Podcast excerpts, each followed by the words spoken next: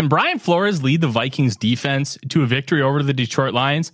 Yeah, uh, we know that Brian Flores isn't the head coach, but let's be real. They're going to ride the coattails of this defense as far as they can possibly go to potentially win the NFC North. And in their way, the Detroit Lions, who are one win away from clinching their first ever NFC North title and their first division title since 1993. We're going to talk all about it here this afternoon with my special guest, Dan to Dan, Dan, Dan, Dan, Dan. Welcome to the Real Forno Show.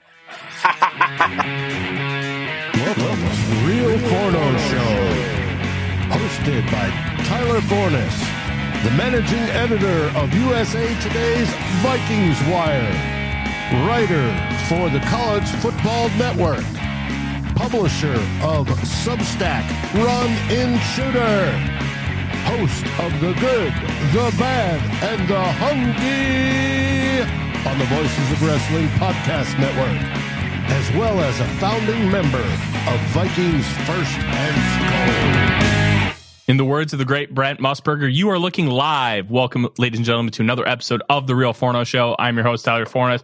Moving down to the bottom right corner, he is producer Dave. And to my left, one of the biggest Lions fans I've ever met and a football aficionado. His name oh, yeah. is Dan Dan Dan Dan Dan Dan, or Dan, Dan Alter. Dan, Dan, Dan, Dan, Dan, Dan, Dan, Dan. Birth certificate. That's what it says. How are you doing, my friend? I'm good, man. How are you? How are you? Life is good. Life is life is pretty good, and we are just a few days away from Christmas, and we are a few days away from. I don't know if you know this, the winter whiteout.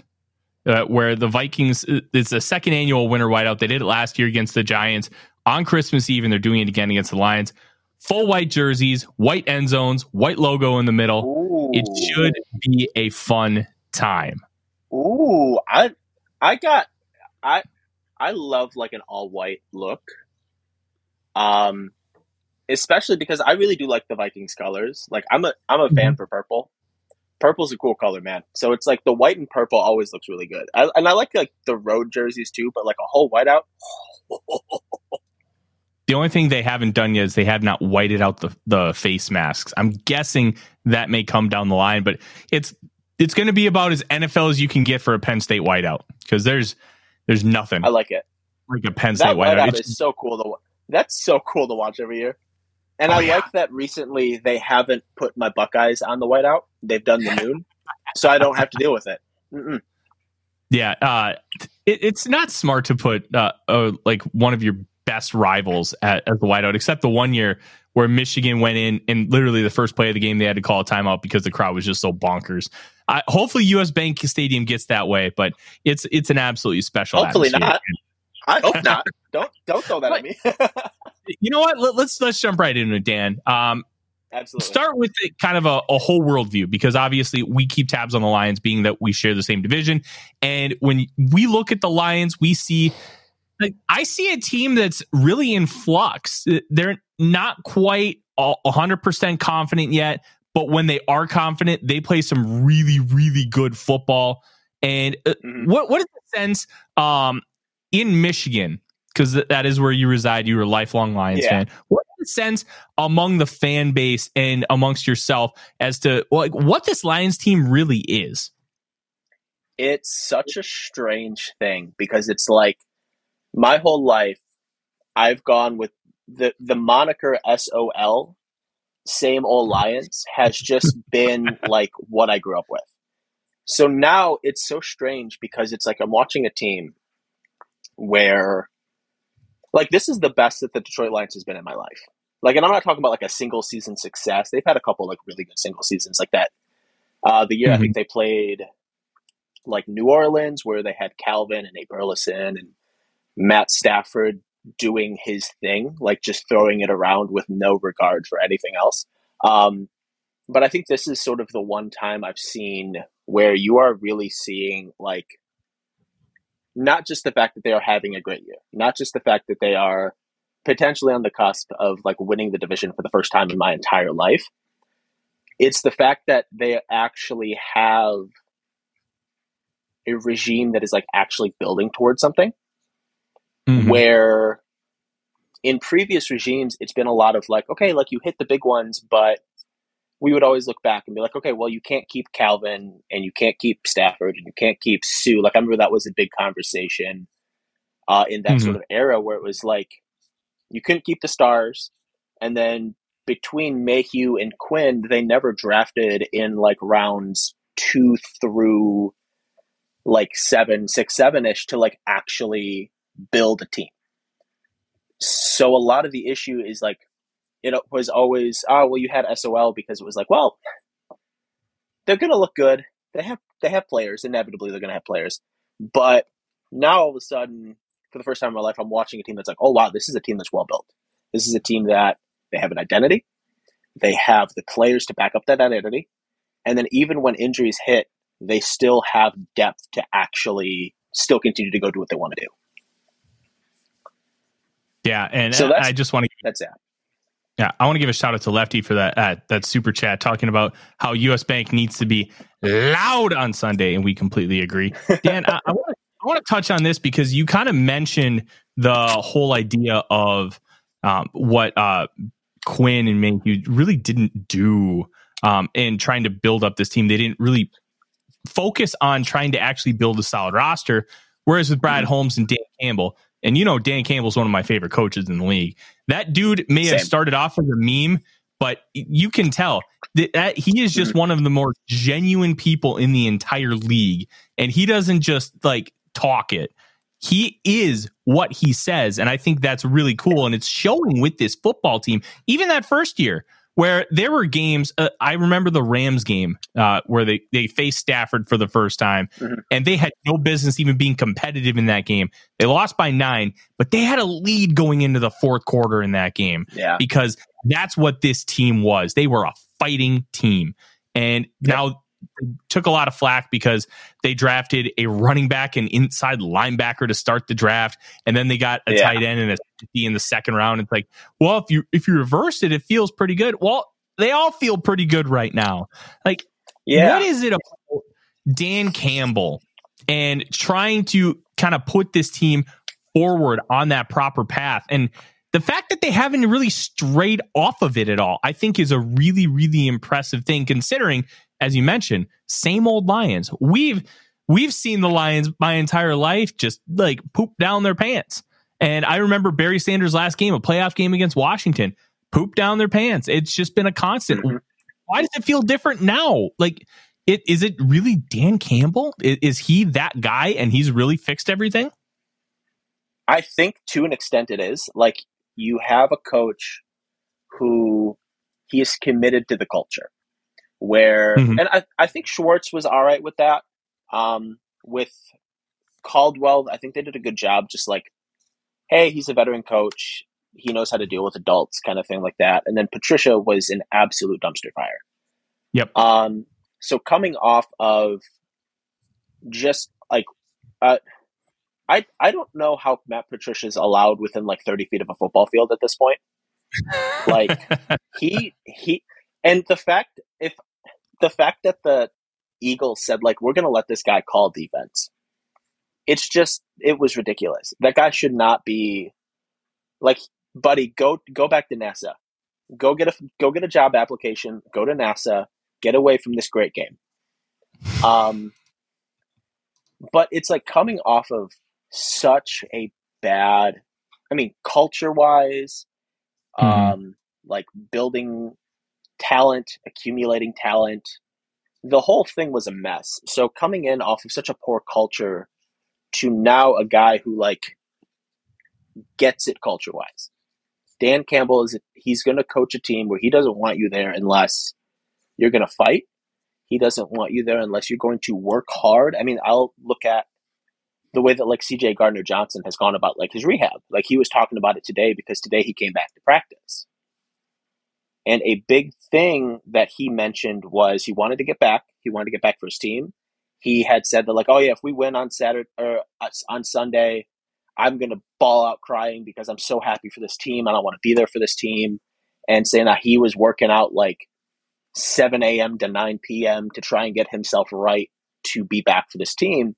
And you just you see a team full of people who they want each other to, to succeed. They want the best out of their teammates, and it's an unselfish team where they don't care if they're making the play. They just care that the play is being made.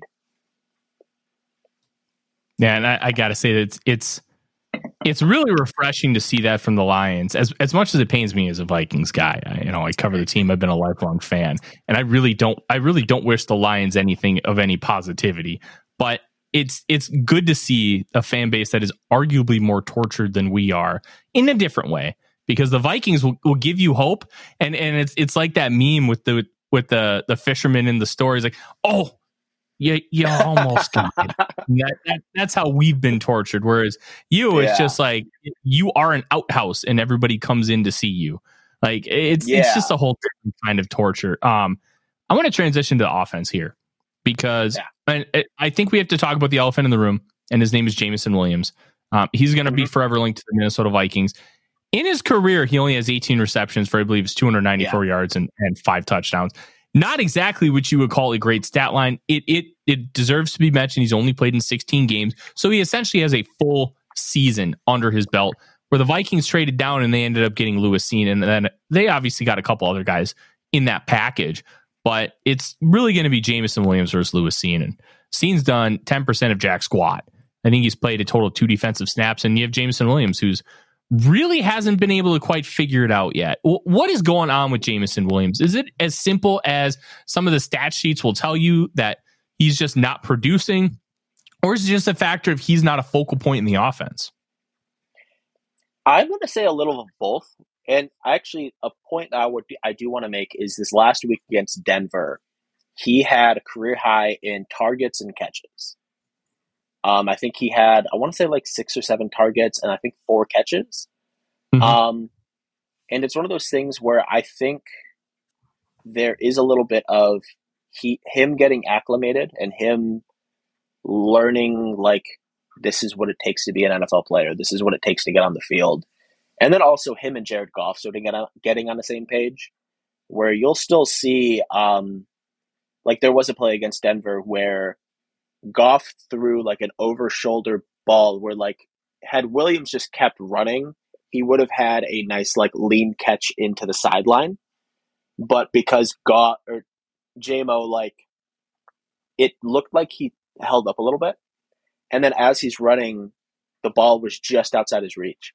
And I'm like, well, you know, I, I would understand why he would hold up a little bit because uh, the quarterback that's throwing it to him has a borderline noodle arm. But at the same time, it's like you see Goff starting to get more confidence in him, and just like some of the passes he's throwing to him, like you're seeing tighter windows, you're seeing them look to JMO a little bit, especially. And I'm going to keep bringing up that this last game against Denver because it was his best game and it was the game where he was far and away the most involved. But you sort of started to see like, hey, like maybe they're looking to bring him along a little more. Um, my personal thought on it, I wish they would get him involved in more fun ways. Uh, I keep looking at the the Saints game where they had that like double reverse to him and just gave him an alley and said, "Hey, you're faster than everyone. Go." And I wish they would do more stuff like that. They would do like more mesh, slants, screens, things to just get him the ball in space and say, go run. So that's sort of how I'm looking at JMO a little bit. Is it's like he's coming along, he's coming along, he's coming along, he's learning. He does a lot of the other things that I think they really like. You like Ben Johnson has said it multiple times this year that it's like, hey, he blocks. He wants to block. He's out there throwing blocks. Like he had one, I think it was the Carolina game and the Chargers game, where Monty had like a really nice run, like long touchdown, and you saw JMO like get out there and like lay a little bit of wood on a defender and really open up a lane for Monty downfield. And I think doing things like that, he's getting the trust of his teammates a little more. And then as he gets more involved in the offense, I think you're going to see the Lions add a new dimension to it, which will be cool because they have no speed outside of him and Gibbs. Yeah, that's is something that's really going to help take that offense to another level when when he starts figuring it out. And an element that they had last season that they ended up trading the Minnesota Vikings was T.J. Hockenson. Well, they mm-hmm. kind of have their own TJ Hockenson in a different form in Sam LaPorta. LaPorta, in my view, is more Noah Fant than TJ Hockenson, a little bit more of the pass yeah. catcher and not quite as good of a blocker as Hockenson was, but in this offense, uh, like that's okay. The offensive line has been so dominant. What has made mm-hmm. LaPorta so special uh, this season? Because like when I've been watching, a lot of his touches have been kind of manufactured, but they're also trusting yeah. a rookie tight end to continue to get these little four and five yard routes at where, and then eventually they start hitting him downfield. But they're trusting him to do all these things as a rookie. And that's yeah. a pretty impressive feat for the position. Yeah. So the big question I then will rebut rebuttal is is the cure to male loneliness just Sam LaPorta? Um, that meme gets thrown around Lions Twitter a lot. Um, it was a thing. Goff said it the first day of training camp when they were all in the field. He's throwing passes to a lot of these guys, and he immediately, like, I think it was, I want to say like Colton Pouncy or like one of those uh, Lions beat writers had asked him, like, "Hey, what do you think of Sam LaPorta?" And Goff was just like, "I trust him immediately. Like, I throw him the ball and he's getting it." Oh. And like that immediate trust that Goff had in him is big because it's how you sort of did mention he's not like a run blocker. When he's getting on the field, they are trying to throw him the football. I think Brock Wright does a lot more of the actual like run blocking or inline stuff that they like to do. Where LaPorta, they're moving him around a little bit. They're getting him favorable matchups, and then he's really just he's doing the work. He's really just doing the work. It is what it comes down to. Is it's like you know, a lot of times we see like a lot of tight ends come into the league and they have like a learning curve. Like I, I always remember like Brandon Pettigrew, Eric Ebron, these guys who it's like they came in and struggled immediately, and then like as they went, you sort of saw, okay, well, hey, they're figuring it out a little bit. They're looking a little better. LaPorta is just immediate. He came in, he has the trust of his quarterback, and it's like, hey, we trust him to go make the play when we need him that's pretty impressive that uh, Goff is like, yeah, I trust this guy day one. And let's transition into Jared Goff. One of the weirder quarterbacks in the National Football League. His arc has mm-hmm. been fascinating to watch. First overall pick, stunk his rookie year, but everybody stinks under Jeff Fisher. And then he gets with McVay. Year three, he's in the Super Bowl, has a chance to win. They lose 13 3 to the Patriots in one of the weirder Super Bowl games we've seen in a long yeah. time. He gets the big contract and then he just kind of fizzles out a little bit. They make the trade. They get Goff and two first round picks from the Rams for Matt Stafford, and that helps them rebuild this team. But Goff has al- almost seen a renaissance too, where he feels a lot more comfortable and a lot more. Uh, I, I don't know what the right word is, but he he felt like almost like an aimless robot when he, at the the latter end of his yeah. time in Los Angeles, and he feels really revitalized with this with this Lions team where where are we at with Jared Goff? Are we at a position where we can really count on him? Are we talking extension? Because I've seen that bandered around a little bit. Like, what's the status of Goff? Um, my personal feelings on Goff are conflicted because I see a guy who, when things are well, he can he can elevate your team a little bit. Like if you have I forgot what the stat was. Um, I someone saw it. I saw it on Twitter where they basically said when all five linemen play for Detroit, I think they're like five or six and oh. And when not all five play, I think they're like four and four. I want to say. Um, and I think that comes down to how it affects Goff. He is a guy who, if he's given time, he can make plays. Like he can he can make plays. He can make some really nice throws, and then you have those short and intermediate demons on this Detroit offense between St. Brown and between LaPorta, as we just talked about. Brock Wright makes some nice catches. Josh Reynolds is really good on the short to intermediate stuff. They like to get the ball like Monty and Gibbs out of the backfield. So it's like when they have that offensive line good and when they have that offensive line moving, they like Goff plays well. I think it was last who was it? I want to say Mina Kimes brought it up where she had mentioned that like there is just this gigantic disparity on Jared Goff when he's clean and when he's pressured. Now, a distinction I do want to make on that because I know that Brian Flores loves to blitz. Is it's not mm-hmm. if they're blitzing, it's if that blitz is getting home. Because I think Detroit does a good job generally picking up the blitz. They do a good job generally pass blocking. They've had a couple of like bumpy games here and there. Like the Green Bay game was just an outright bad game from this offensive line. But it's like when Goff is given time, he can make throws, he can make plays. Now, to the extension portion of that discussion, that's where a lot of my conflicted feelings come in, is because it's like if they extend him, they extend him. Like, I think he's shown enough to where you can potentially trust him to be the guy of this franchise. My issue is do I trust Jared Goff on 45 to 48 million dollars a year when you're probably going to have to sacrifice some of that really nice infrastructure that he operates in? Do i trust him then? Because like if you sign him to that extension you're probably going to have to see one or two of these offensive linemen move whether it be like jonah jackson who's up for an extension either this year or next you have taylor decker you're going to have to sign Penei Sewell to a new contract Ragnow's in an extension right now. Glasgow, I think, is a free agent after this year. So you've got to like figure out if you are going to give him that money, are you going to continue to just purely invest in offense and then hope you can make it work on defense? Or do you trust him enough to where, hey, we're going to give you your money, but we can't give you as much on this in offensive infrastructure? And that's where my personal conflict comes in because I sort of see it where I don't see Goff as like a modern day NFL quarterback because like when he has to move off of his platform, he's really bad at it. And that's where I think I brought it up to um, Garrett Garrett Greenlee and then the NFL Stock Exchange. I brought it up to them a couple times where I said like I wouldn't hate if they tried to draft another quarterback who can fit modern NFL times where you can sort of say, hey, we got a rookie contract. Let's give St. Brown and LaPorta and Sewell that money while this kid's on a rookie contract.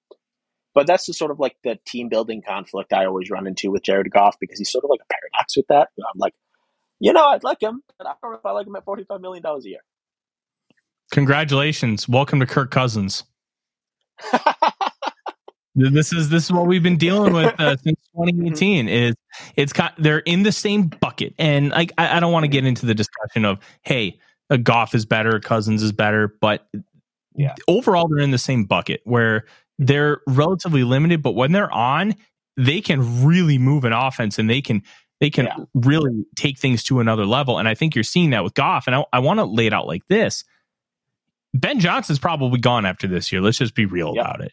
And like, would you trust anybody else with Goff having an extension? Because I feel like if Johnson was going to be there for four years and you knew he was going to be there for four years, you would feel a lot more comfortable giving Jared Goff that extension because of who's going to be working with him and calling the plays. But with that being such a uh, an unknown right now, do you are you willing to actually? Are the sorry, not you? We heard your thoughts. Are the Lions going to actually be willing to make that commitment? I think they will.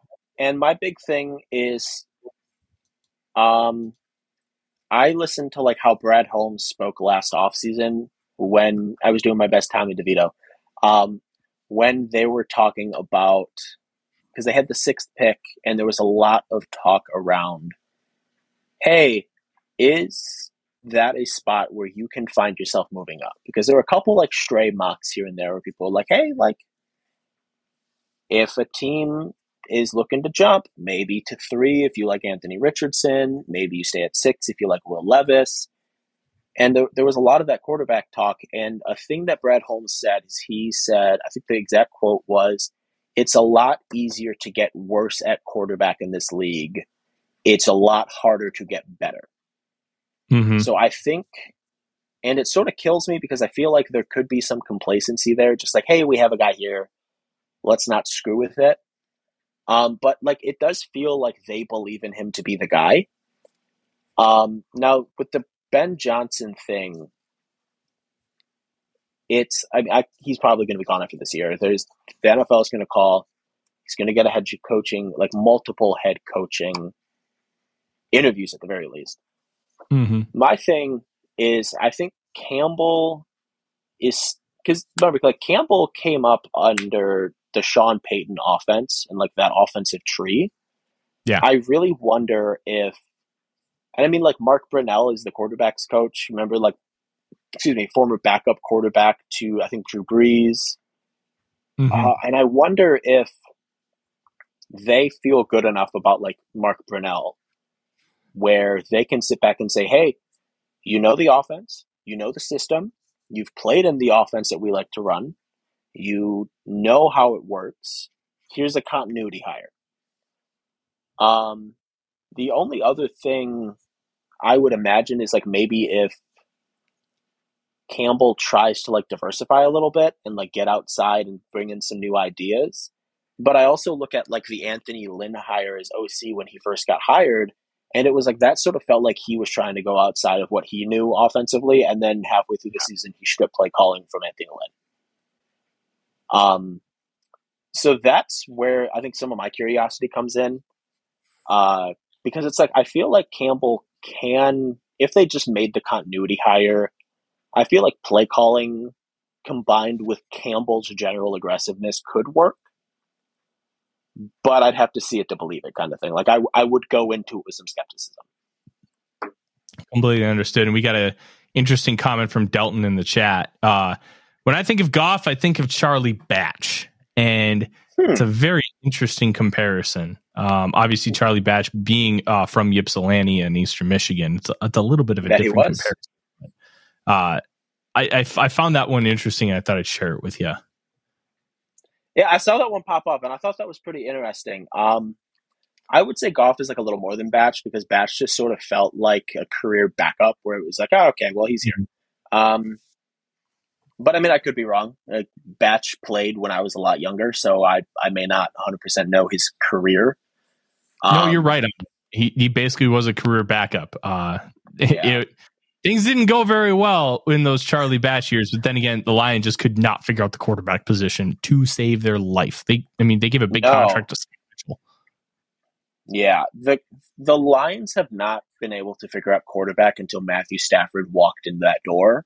And then even then, I think they struggled to figure out the things around a quarterback because they were like, well, this guy's a freak. He'll just throw things around. We'll figure it out. And it's like, brother, no, your quarterback's getting killed on a week by week basis. I've watched him get sacked six times today. What are we doing here?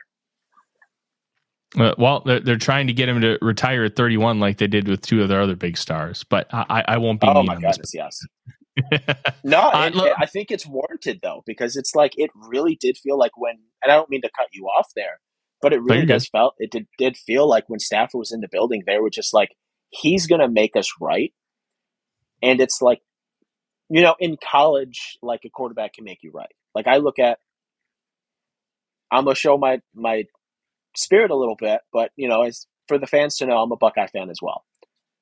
I watched CJ Stroud for two years. I watched CJ Stroud for two years make Ryan Day right, make that offense right. And it sort of felt like that's something that can happen in college. It doesn't happen in the pros. You can't have a quarterback make you right. And I mean, that's Mhm. something I think we're seeing in Kansas City right now is it's like if you don't surround your quarterback with an infrastructure to allow them to succeed, no matter how talented they are, they're not just going to be able to correct all of the issues. So I think that was sort of how they looked at Stafford, unfortunately. Okay, I get that. And before we kind of move on, because I want to ask some questions about this Vikings defense and how the Lions are going to attack it, I just want to thank everybody for joining here.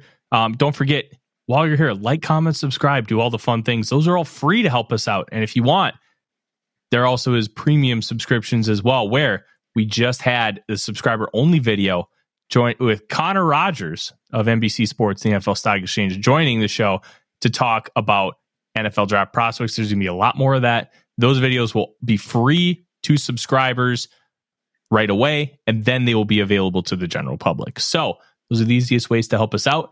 And as you saw earlier, um, Lefty did give us a super chat, which is very, very kind. All that money goes to uh, paying for our wonderful equipment and sending me to the Senior Bowl. Remember that. That's how you get all the good stuff from me. So, like, Mhm. comment, subscribe, fun things. Same on the podcast feed. uh, that helps us out as well. And those are those are free things. You don't have to do much, and it makes a big difference for us. And Dan, Danielle Hunter is a game wrecker. He signed a modified contract to give him a raise, and then he hit all three of his bonus plateaus and made an extra three million dollars. He had mm-hmm. multiple sacks against the Bengals last week, and he is just a for uh, an absolute freak of nature, a wrecking force on the defensive line. He's going up likely against Penei Sewell because he likes to play on that right right side and he likes to go up against the right tackle. It's just it's more of a comfort thing for him because when Everson Griffen was here, that like he always played on the left, Hunter played on the right, and they've just kind of mm-hmm. continued that. Uh, are you worried about Hunter? Because we talked about the offensive line and especially those tackles. Those tackles are pr- a pretty stout group. Are you yeah. concerned about the offensive line protecting Goff, especially with guys like Hunter? And as we mentioned, Brian Flores' is a tendency to blitz in really creative ways. Yeah. Uh, Danielle Hunter has kept me up and given me nightmares for years now. Um, he is an awesome player, and I have hated him for years because he just consistently kicks the ass of the Detroit Lions, like just beats us up. Um, I think this year it's like part of me is still like hanging on to old habits when it comes to the Detroit Lions sometimes where I'm like, I look at Danielle Hunter and I'm like, he's gonna, he's gonna, he's gonna beat us. He's gonna kill us. And then I sit there and I, I watch Penei Sewell like pregame, like yelling and getting like very fired up, and I watch him on the field, and I'm like, you know, that I think that's going to be like one of the matchups of the game. If not for the fact that like it may help decide like how Minnesota can defend Detroit, but just because it's two awesome football players going at each other, like that's going to be such a cool matchup to watch. Penei has been awesome ever since he got to Detroit. Um, I will take the L on that draft uh, because I think me and you were texting that draft where I really wanted, for Homer reasons, Justin Fields and Honolulu Blue. And then mm-hmm. they drafted Sewell, and I was like, oh, great. Like, Justin Fields is going to run all over the league or run all over Detroit for the next like 12 years. And I mean, he sort of has, but like not throwing the ball well against Detroit. So that's one or the other. Um, but it was like, you know, they drafted Penei, and I was like, this guy's awesome, but I really want Fields. Mm-hmm. But damn it, Penei Sewell is awesome. um, so I think that's going to be such a cool matchup just to see how it goes out. Yeah, it, it's it's going to be one that uh, once I get the all 22 here um, next week. It's going to be a real fun one to watch, and I, I cannot wait. Um, th- this Lions defense, Aaron Glenn, the defensive coordinator, growing up, I remember watching him with the Jets, and he was one of my mm-hmm. favorite corners because he was just uh, he was just this little guy that would just beat the piss out of you. And mm-hmm. I think the mentality of this defense kind of has a little bit of Glenn in them. And but they haven't been the most consistent. Last year, they were yeah. the only team worse than the Vikings in yards allowed per game. And this year, they've improved significantly. They're 18th. Mm-hmm. And being able to improve by 13 spots is a testament to one, talent, and two, the ability with coaching and development. And I think that's really taken um, a step forward here with the Lions. Like, how comfortable uh, are you with Aaron Glenn as the defensive coordinator? And are things actually trending in the right direction with this group? Again, I'll say conflicted. Um, because my thing with Glenn is I feel like there are games where he just sort of sits on his hands a little bit. And like, yeah, some of the earlier games it worked because in the early part of the season they were playing, you know, early season Jordan Love and they were playing you know this this team in Carolina that is attempting to play football, and you're playing like Eric, or Arthur Smith in Atlanta, and their his absolute terrorism on the fantasy football community. I will say as a Bijan Robinson holder. um, and it's like it, it felt early in the season it was like okay like they may actually have just a, an awesome defense I feel like down the stretch a little bit they have had issues. Um, But then last week, it felt like they made some adjustments. So, what I'll say, like, you know, they had a stretch. I want to say it started with Baltimore. I mean, the Baltimore game was just an outright disaster. Um, hmm. There was a stretch in there where they like really just it they struggled, man. Like they had game by game. I was watching them, and I'm just like, like you, I couldn't even like really reliably think that they were going to get a stop.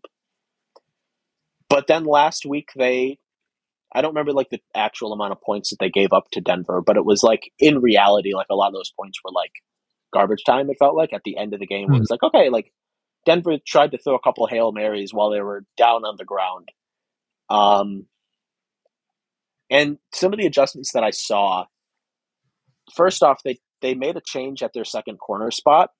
I have been, I and I hate being a hater to an extent. Depends on who I'm hating against. If it's Michigan football, I'm hating all, all day. If it's Green Bay football, I'm hating all day. I don't, I don't um, know if you realize this. Harbaugh got some new allegations today. Oh, oh, brother, I saw. um, that's not even the uh, that's not even the uh, the Connor Stalions edition of those allegations. That's just the COVID mm-hmm. stuff. Um. So, but with Aaron Glenn in this defense, it's like the one guy who it feels like I have picked on a lot because other teams pick on pick on him a lot. It was Jerry Jacobs, number twenty three, uh, opposite Cam Sutton. It just felt like he was a ticking time bomb of defense would make a couple plays and then he would blow a coverage. And this last week against Denver, they made a change. Um, Khalil Dorsey and oh my goodness, I cannot remember the other young man's name. Um, but they signed him like from the practice squad in Chicago, and they were just like, "Hey, you want to come play corner?" Kindle Vildor. Um, yeah, yeah, them.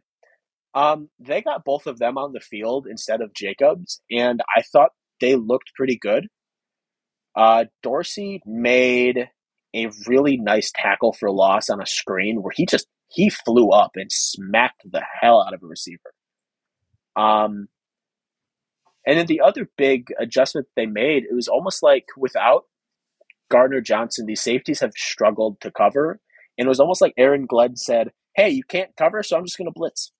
So he just brought Melifonwu, he brought Branch, he just brought these dudes on blitzes all night. And there was a really cool, I think Kyle Meinke, I want to say is his name, uh, put a really cool clip on Twitter where Melifonwu was lined up like 20 yards downfield and they brought him on a blitz right up the middle and he flew like it was it legitimately impressive to watch him just cover that ground because he ends up making a play on Russell Wilson as Russell was like rolling up to his right.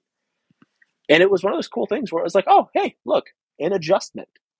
Because there mm-hmm. were so mm-hmm. many times this year where it felt like they're just trying to sit back. And actually, like I made a note about this where it felt like I said I the note I made was it feels like this defense is relying on individual players making top end plays instead of like good scheme. So like this defense is hey Hutch, hey Branch, hey Anzalone, Sutton, Alim McNeil who's hurt. Hey guys, go make a play instead of us setting you up to make a play and then you being able to make it because you are a good player. Mm-hmm. And that's been a lot of issue, especially with this pass rush, because it's like I think Ian Hutchinson only has like four sacks this year, but it's like every play, teams are just doubling them. They are sliding protection to him because there hasn't been another like reliable pass rush piece with Houston being hurt and honestly just the rest of the defensive line not playing up to the way that they played last year. Because last year it felt like, hey, these guys they started the season bad, but uh, like as the end of the season came around, it's like you sort of felt that defensive line a little more. And now this year you don't. Like you don't like James Houston. Uh, you know, like I just said, he's hurt. McNeil's been in and out of the lineup. Um, mm-hmm. The rest of these tackles, like Isaiah Buggs, has been on a milk carton. Um, John Cominsky hasn't really popped the way that I sort of thought he would. So that's been another big issue. Is it's just like these individual players aren't making plays and they aren't allowing them scheme wise to like set them up to go make a play. So that's been sort of some of my issue with this Aaron Glenn defense. Is it's like, hey man, like you gotta you gotta scheme it up a little bit. Sure, you're a defense, but you gotta scheme it up. And now last week it sort of felt like they were like making some scheme adjustments, which was cool. Let's talk about Aidan Hutchinson because he's obviously a PFF darling. I don't think PFF yeah. has ever loved a player more than they love Aidan Hutchinson. How actually good is Aidan Hutchinson? Aidan Hutchinson is a really, really good player that I feel like puts himself out of position a lot because it yeah. feels like it feels like he knows like hey these other guys aren't gonna get like that pressure that they want so it feels like he's trying to do it all instead of just staying in a rush lane instead of like trusting that hey i have good technique and if i stay in my rush lane and i do what i know how to do even if he's not getting to the quarterback he can change the play a little bit by getting in the backfield. And it feels like this year a lot more he is like he he does this really annoying inside spin move. And he had one against chicago it was the one where Fields broke out and scored a touchdown, right? There was that one, and then there's another one where I think it was like Fields completed a deep pass where like a buddy of mine texted me and he's like, "Why is that not a holding?" Where Hutch like very poorly set it up outside and then tried to spin back, but then in spinning back, he just like you almost felt like he was either trying to post up a player, like post up an offensive tackle, or they were at a nightclub where it was just like he ended up back directly into the tackle, and the tackle just sort of like grabbed the back of his pads because it was like, well, he's directly in front of me. And he does the mm-hmm. spin move a lot where he tries to like instead of hitting the initial move, he's trying to counter too much almost. And because of that, he's leaving a lot of room on the outside because then you had the one against Field where Fields broke it off for a touchdown where he just hey, I don't have a, he's like, he almost felt, it almost felt like he said, I don't have a responsibility. I'm going to do, just do something. And it's like, brother, no, you, you playing a 4-3 running quarterback. You need lane responsibility. Come on, man. Mm-hmm. Um, so that's been sort of like the frustration I've had with Hutch. I still think he is like far and away their best, definitely the best defensive lineman, probably the best player in the defensive front, more than likely the best player on this defense but it's just like there are the small detail things that like when you're going from an awesome rookie season to like building on it that it's like he needs to clean some of those things up. But i also feel like cleaning it up will come from them having better players around him. Like it may not be something that like it happens this year but like if you see them add another good pass rusher opposite him where now the whole offense isn't just going to slide to him automatically. You mm-hmm. may see better performance. And you may finally get that with James Houston coming back, which is going to be a really big positive, him and Gardner mm-hmm. Johnson. Um, a couple more questions, Dan, and we're going to kind of wrap it up. Uh, the Vikings offense uh, is a really unique enigma this year because with Kirk Cousins, look, Cousins was arguably playing at an MVP level. And then, of course, mm-hmm. he actually gets hurt for the first time in his life which is yeah. just the most Minnesota Vikings irony of all time. But they've been able to relatively keep that momentum going over the course mm-hmm. of the last six weeks playing without him. It hasn't been the most consistent, but they have put up some pretty big point totals. Uh, how concerned are you facing this Vikings offense, which is obviously loaded with uh, two really good wide receivers, including arguably the best one in the NFL, top 5 mm-hmm. tight end, and a really good offensive line, something we haven't been able to yeah. say since Steve Played for the franchise. It's it genuinely brings me concern because it's like without Alim McNeil, I think the interior like played well last week. Like I think last week was the first game without him. Um, they played relatively well, but I don't think Denver is an offensive line to run home about. But man, like if excuse me, if whoever lines up opposite Cam Sutton is not on their A game, it's it brings me concern because it's like so I actually a question I do have for you. Where does mm-hmm. Jefferson line up a lot? Is he like a primary slot guy? or they No. they put him all over the place. Okay, all over the place. uh, one of the things they like to do, it's kind of the same thing with Cooper Kupp. They do a lot of tight splits, and they really Okay. don't have anybody designated to play slot. They don't have anybody designated as the uh, X, Y, or Z. It's we're just going to line up the way we want to line up, and we're just going to line you up wherever we choose. And Okay. Jefferson, a lot of times, will uh, align inside the numbers, but where inside the numbers is um, a little tricky. Um, I, I can Okay. pull those numbers up here via PFF here in just a moment. But yeah, they don't really have any. I have to line him up as the X, like you would with a DK Metcalf. He is a. Mhm. I, I call him Gumby. Uh, he is, he is the Gumby of the National Football League. Um, Yeah. he, he's just incredible. that that concerns the hell out of me. I'm gonna be straight up with you. That concerns the hell out of me because I don't know if like I think Cam Sutton has had a relatively good year. Um, I think he's been a relatively good cornerback. I don't know if I mean, but then again, like, is anyone good enough to consistently stop Justin Jefferson? No. But let's be honest with ourselves. No. Um, I I think you know I'll echo your statement. He's probably the best receiver in this football league right now. Like he's Mhm. incredible.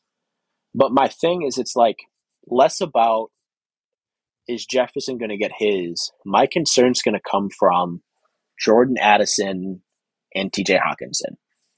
T.J. Hockenson especially, because my thing is is Detroit going to like allow Brian Branch to just like, hey, just follow Hawk around and try and do something with him? Or are they going to rely on like linebackers to cover him? Because lo- Detroit's linebackers and coverage is so like just one of the most putrid things I have seen. And heaven forbid, if Derrick Barnes finds himself on a football field, he is not going to cover anybody. Um, so that brings me concern because it's like those are the kind of things where I feel like in like watching football and enjoying football, it's like you know your top the top guy is going to sometimes just he's going to have games that just happen. It's just going to be a thing. I mean, I, I saw that for years watching Calvin Johnson. Like, hey, you know what? Sometimes he's just better than whatever you're going to throw at him. But it's going to be a lot of those secondary guys where if Detroit can, I think, relatively keep, I don't know if I want to say like a cap, but like not allow them to consistently slice and dice them a little bit, like between Addison and Hawk. That's where I would look and say, I think that's going to be the big matchup between Detroit's defense and Minnesota's offense. Is can they keep those two from blowing this game open? Because if those two blow those blow this game open, and then you have Justin Jefferson on top of it, I don't see a realistic place where Detroit can get a lot of stops. They just they concern me on defense. They concern me when they're going against competent offenses. So it's like that's a thing I'm going to keep an eye out for. Is is Addison and Hawk doing a bunch of stuff? Yeah, I- and that's that's kind of where I'm looking to. Jefferson's great, and I think he is the best receiver in football. But Mhm. the addition of Addison just makes things so much more lethal. Um, Mhm. Couple questions here uh, to close out, Dan. What uh, if you had to pick C.J. Stroud or Justin Fields? I'm going to put you on the spot. Who you What am I picking him for? Am I picking him for like to start an NFL franchise kind of thing? Uh, you're you're picking them. Who do you like better? Oh my goodness, that one's hard because they're both awesome. Um, You didn't think you were going to get out, out of the show easy, did you? uh-uh. Oh heavens no. Um, if I'm picking a guy to start an NFL franchise, I'm picking C.J. Stroud ten times out of ten. C.J. Stroud is the cleanest, most accurate, like the the stuff that he does as a quarterback is just insane. Mm-hmm.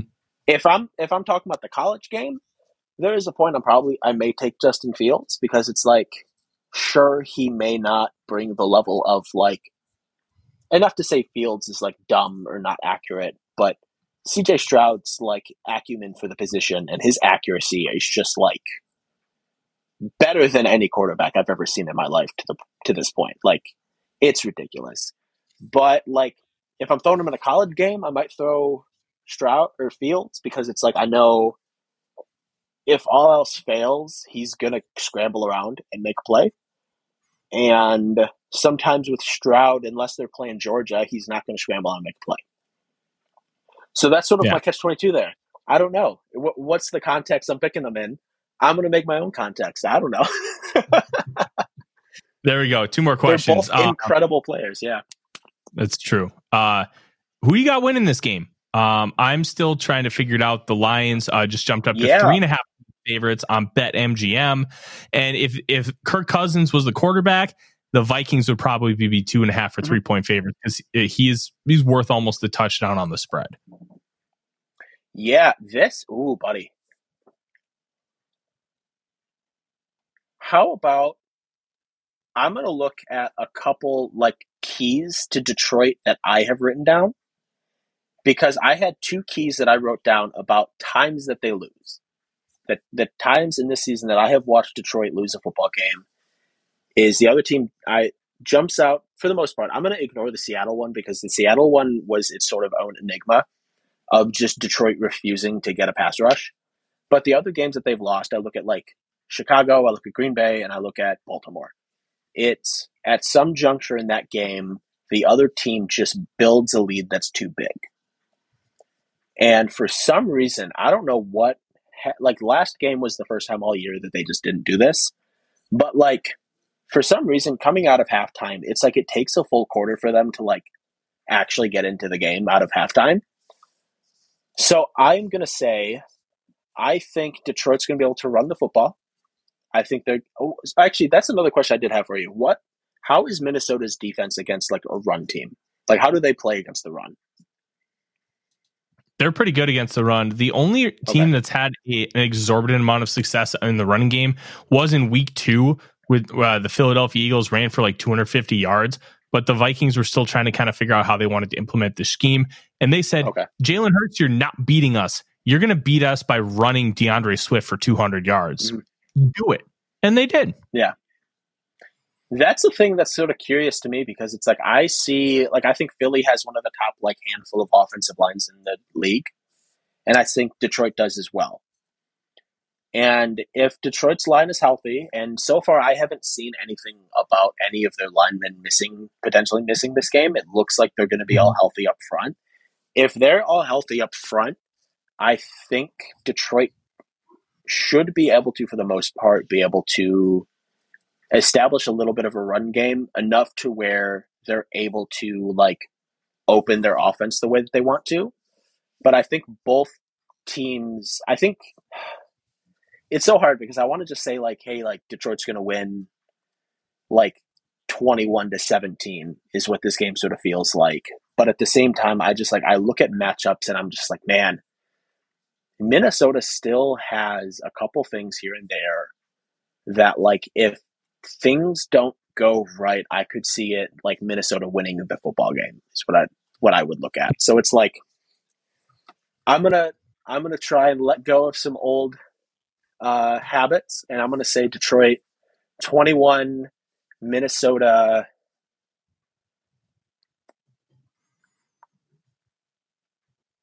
Fourteen. All right, all right. Last question for you. We're talking about those damn cookies today. Those, those oh yeah, buddy. those cookies with the crappy frosting that you get at Walmart. What is your opinion on those cookies? Oh, I actually had this conversation with my manager at work today because uh, so we did like an adopt a family thing for the holiday, and we had the families come in to get some of their gifts for it, and we had those cookies, and I grabbed like three of them and walked back to my desk because I was like, oh yeah, oh yeah, buddy, we're eating, we are eating good today. Well, good, good is relative. At, at, least it can be considered food because that's about all you can consider. Those cookies are disgusting. I love them. Tell, I love them so much. In the comments, you know those cookies, the sugar cookies oh, that yeah. are like extra fluffy with the mm-hmm. the thick frosting and sprinkles you get at, at, at a grocery store in the mm-hmm. bakery section. What's your opinion on those cookies? Do you like them? Do you hate them? It's been a contentious argument in uh, one of our group chats for the better part of five years. Mm-hmm. Let us know in the comments. We want to hear what you have to say. Dan, can't tell you how much I appreciate you coming on. It, it's always a good time talking to you. Where can the people find you to find your your Lions takes and takes um, on life in general? Uh, I'm on Twitter, I think, still. Let me think. I, yeah, I've got it at Dan underscore Dan underscore Dad underscore Dan. Uh, you'll just find the guy with the um, the obnoxious amounts of Dan in their name. Uh, I just I talk a lot of just just talk a lot there. Um, that's pretty much the only one I'm really active on. Um, I've I've tried other social media, and for some reason, I keep coming back to that absolute wasteland that is Twitter. it's because Twitter is meth. Oh yeah, look see, at that. see, look at that. look at that picture. That sport coat that is was, is a thing of beauty. That was, I mean, that was my graduation in twenty. Was that twenty nineteen? I think it was twenty nineteen, because okay. yeah, and that was about like forty pounds ago as well. But that's a good coat. I like. I still have it somewhere in my closet. I have to get it out and see how poorly it fits. Hey, trust me, I, I, know the feeling. I I put on about seventy or eighty pounds since you last saw yeah. me in Madison. So I need to I need to hit the gym. But May, I greatly appreciate your time. Let's bring in producer Dave to finish out the show. He will appear back in that bottom right hand corner at some point. Uh, hopefully, he's there. He is. I'm here, just sitting back here, drinking a whiskey, talking with folks in the chat. Ah, it, it, good show. We have a good football game on fr- on Sunday, and then we get to do it again in two weeks. Hopefully, with both teams still playing for something, and that is that is going to do it here today. We will have Dave. Dave, we're going to have to figure out what we're going to do for Monday because we're not doing a live show, but we should have something for the people. We and should, then we should have something, but I may have something special to, tomorrow. I'm going to ask everybody. I don't know if you saw there was a person in the chat that was uh, I called Foster, MB Foster. Um, he's part of Who Will Be King, the NFC North Roundup. Normally we record on Wednesday, and I was all hot and bothered, got ready for it, and realized no, we postponed it today. It's going to be tomorrow. My so I is, had to get my all my stuff to you early today, and I didn't have to. Come on. That is correct. But I appreciate it. Anyways, I didn't figure it out till this afternoon when they told me, Dave, it's not till, you know, I sent out the link a little bit before four and I go, Dave, it's not till tomorrow. And I said, oh, shit, you're right. But, anyways, tomorrow, who would like to see that production live? I'm willing Ooh. to broadcast it live, and it's a blast. We've got Foster and June from Detroit Bleachers to Speakers podcast. We have Pay from the Bear Claw podcast. And unfortunately, we have no uh, Green Bay Packers representative to pick on personally. So we pick on them in abstention. Hey, at least you don't have to talk to them. Like uh, we get it. It's okay. but it puts for a fun show. And this week we do have the interdivisional rivalry game where the Detroit Lions come to US Bank for the whiteout game. And did you know, Dan, the last time Detroit won in US Bank was 2017? Was it real? Yeah, because last year was the game winning field goal. Yeah, that would mm-hmm. make sense. Yeah, you yeah you tore Dalvin Cook's ACL in that game. I I'll, I'll never forget that game. Was setting really? it to watch. Yeah, mm-hmm. I was I was moving into my new apartment. That was about a month before I met my wife. Wow. Oh, the 2017 one. Okay, I thought you were talking about last year. Yeah, it's because what was that one? The Golden Tate one. That was flipped into the end zone. I no, that would have been I think 2016 where okay. he flipped into the end zone. Um, it's where 2017 was a 14 screwed up that game, but he had one of his bozo plays that Tyler likes to talk about. Ah, yes, the Case Keenum bozo gene. I love that. For all that's interested, uh, who will be king will be at four o'clock Central Time tomorrow afternoon. So if you're at work, excuse yourself, step outside and watch. Join the program; it'll be good that is our show here tonight. For Dan, Dan, Dan, Dan, Dan, Dan, Dan, Dan, And Dave, I'm Tyler. Much love to all of you. The one thing we always say to finish the show Skol Vikings.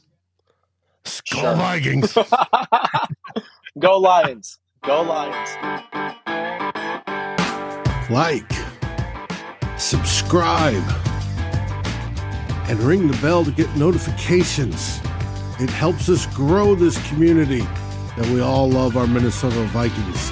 And on behalf of Tyler Forness and myself, Dave Stefano, thank you so dearly for watching The Real Forno Show. Skol, everyone! This has been a Vikings First and Skol production, part of the Fans First Sports Network.